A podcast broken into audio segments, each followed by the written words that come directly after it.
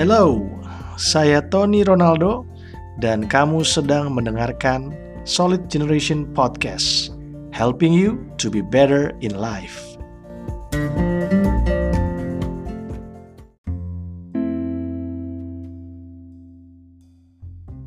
Good day, Solid Generation. Sudah sampai nih ke hampir-hampir terakhir bagian dari seri renungan dasar yang teguh, Solid Foundation. Kita sekarang udah sampai di episode ke 23 ya, ke 23. Sudah sampai di Matius pasal yang ke-7 ayat 13 sampai 14. Saya langsung baca firman Tuhannya ya, karena ini menarik juga sih hari ini temanya. Yesus bilang begini di Matius 7 ayat 13 sampai 14 versi Alkitab mudah dibaca. Engkau bisa masuk ke dalam hidup yang benar hanya melalui pintu yang sempit. Pintu menuju kebinasaan sangatlah lebar dan banyak orang pergi dari situ. Tetapi pintu menuju hidup yang benar sangatlah sempit dan jalannya susah.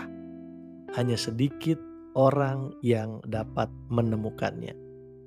Sebelum saya bahas ayat ini saya teringat kepada sebuah cerita uh, cerita diri saya sendiri ya kurang lebih dua atau tiga tahun yang lalu kalau nggak salah uh, saya ada trip layanan ke Jawa Tengah dan kami uh, saya dan tim naik mobil gitu ya lalu kemudian ini pas pulang dari waktu itu dari Jogja mau ke Jakarta kita lihat di Google Map nih uh, kalau dari Jogja mau ke Jakarta itu ada dua pilihan jalur teman-teman ada yang lewat Magelang, Ambarawa baru nanti masuk tol di daerah Bawen atau Salatiga gitu. Ada juga yang dari Jogja ke Solo, dari Solo baru naik tol. Nah, waktu itu Google Map merekomendasikan lewat yang uh, jalur. Oh sorry, waktu itu kita memang ada mampir harus mampir di Magelang untuk sebuah pelayanan. Jadi kita nggak bisa ambil uh, jalur yang Solo gitu ya. Nah, setelah selesai dari Magelang mau pulang ke Jakarta. Ini waktu itu malam ya kurang lebih. Malam minggu saya ingat ya malam minggu jam jam 10 kita mulai jalan tuh. Kemudian uh, kena macet. Jadi ada tanjakan terus dilihat di Google Map itu merah dan macet dan kemudian Google Google Map ngasih kita satu rute alternatif yang sebenarnya kita nggak familiar dengan hal itu Akhirnya kita putuskan untuk ambil rute alternatif itu teman-teman dan apa yang terjadi kita dibawa lewat hutan gitu nggak ada rumah dan nggak ada mobil lain jalannya sempit. Wah serem banget deh pokoknya kurang lebih satu satu setengah jam lah kita harus ngikutin tapi tetap ada di Google Map gitu ya. Rumah nggak ada hampir jarang kadang-kadang ketemu desa dikit tapi kemudian hutan lagi gitu ya. Dan akhirnya uh, dengan apa ya namanya dengan susah payah kita nyampe lagi kembali ke jalan utama dan benar kita udah ngelewatin uh, macet itu jadi lebih cepat akhirnya uh, perjalanannya karena ngikutin rekomendasi Google Map lewat jalan yang sempit gelap dan sulit untuk dilalui gitu ya. Nah, saya waktu baca ayat yang tadi saya jadi ingat cerita ini kenapa? Karena di di ayat yang tadi kita baca diceritakan tentang Yesus me, mengajarkan mengenai pintu yang sempit bukan jalan ya tapi kalau Yesus ceritanya pintu yang sempit dan pintu yang lebar. Maksudnya apa sih? Nah jadi begini teman-teman dan adik-adikku sayang sebenarnya karena sini sudah memasuki uh, bagian-bagian akhir dari khotbah di bukit Yesus tuh sedang seperti memberikan rangkuman. Semua yang diajarin sebelum-sebelumnya itu uh, dianggap seperti sebuah pintu gitu jadi kalau kita ngelakuin semuanya yang susah itu, yang penuh tantangan, uh, jalan yang nggak gampang, banyak proses ya nggak sih mengampuni orang yang bersalah, uh, berdoa dengan sikap hati yang benar, apalagi tuh memberi yang terbaik, kas, uh, ditampar pipi kiri kasih pipi kanan banyak deh tuh ya semua episode sebelumnya kira-kira gitu ya. Itu kan nggak gampang untuk dijalanin.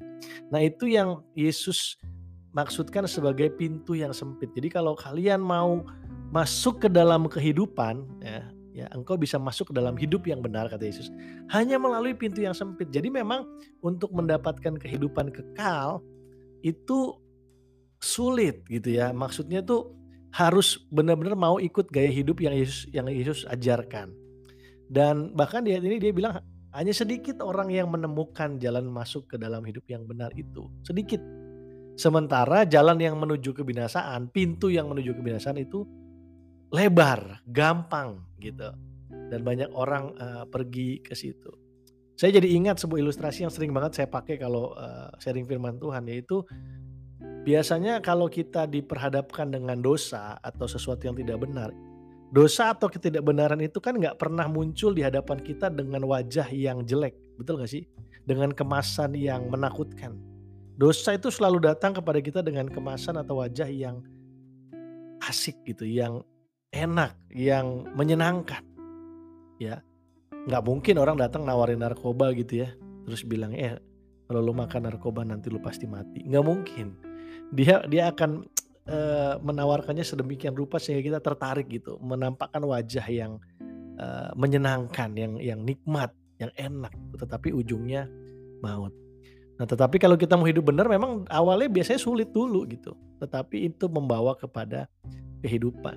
Semua orang tahu kalau kita kerja keras dulu di depan, semua orang tahu kalau kita invest yang baik di depan, walaupun sulit gitu ya, walaupun penuh dengan air mata, walaupun penuh dengan, eee, kerja keras, ujungnya pasti kehidupan. Memang benar, Alkitab juga mengatakan bahwa kalau kita percaya Tuhan Yesus sungguh-sungguh menyerahkan hidup kepada kita kepada Tuhan, kita akan masuk dalam kerajaan Allah. Tetapi ingat, ya nggak, habis kita terima Yesus, habis kita serahkan hidup sama Tuhan kan kita nggak langsung dipanggil Tuhan masuk surga dong, ya nggak?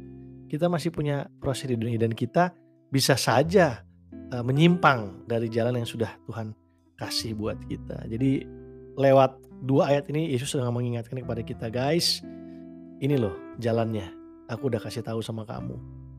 Belajar lakuin sungguh-sungguh.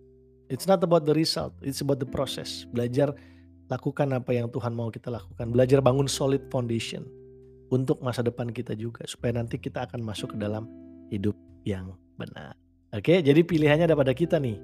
Mau masuk pintu yang sempit atau masuk pintu yang lebar. Dua-duanya punya uh, ketidakenakannya masing-masing gitu ya. Tetapi ada, cuma ada satu yang membawa kita kepada kehidupan. Semoga ini bisa menjadi perenungan bagi kita sekalian. Tuhan Yesus memberkati kita semua.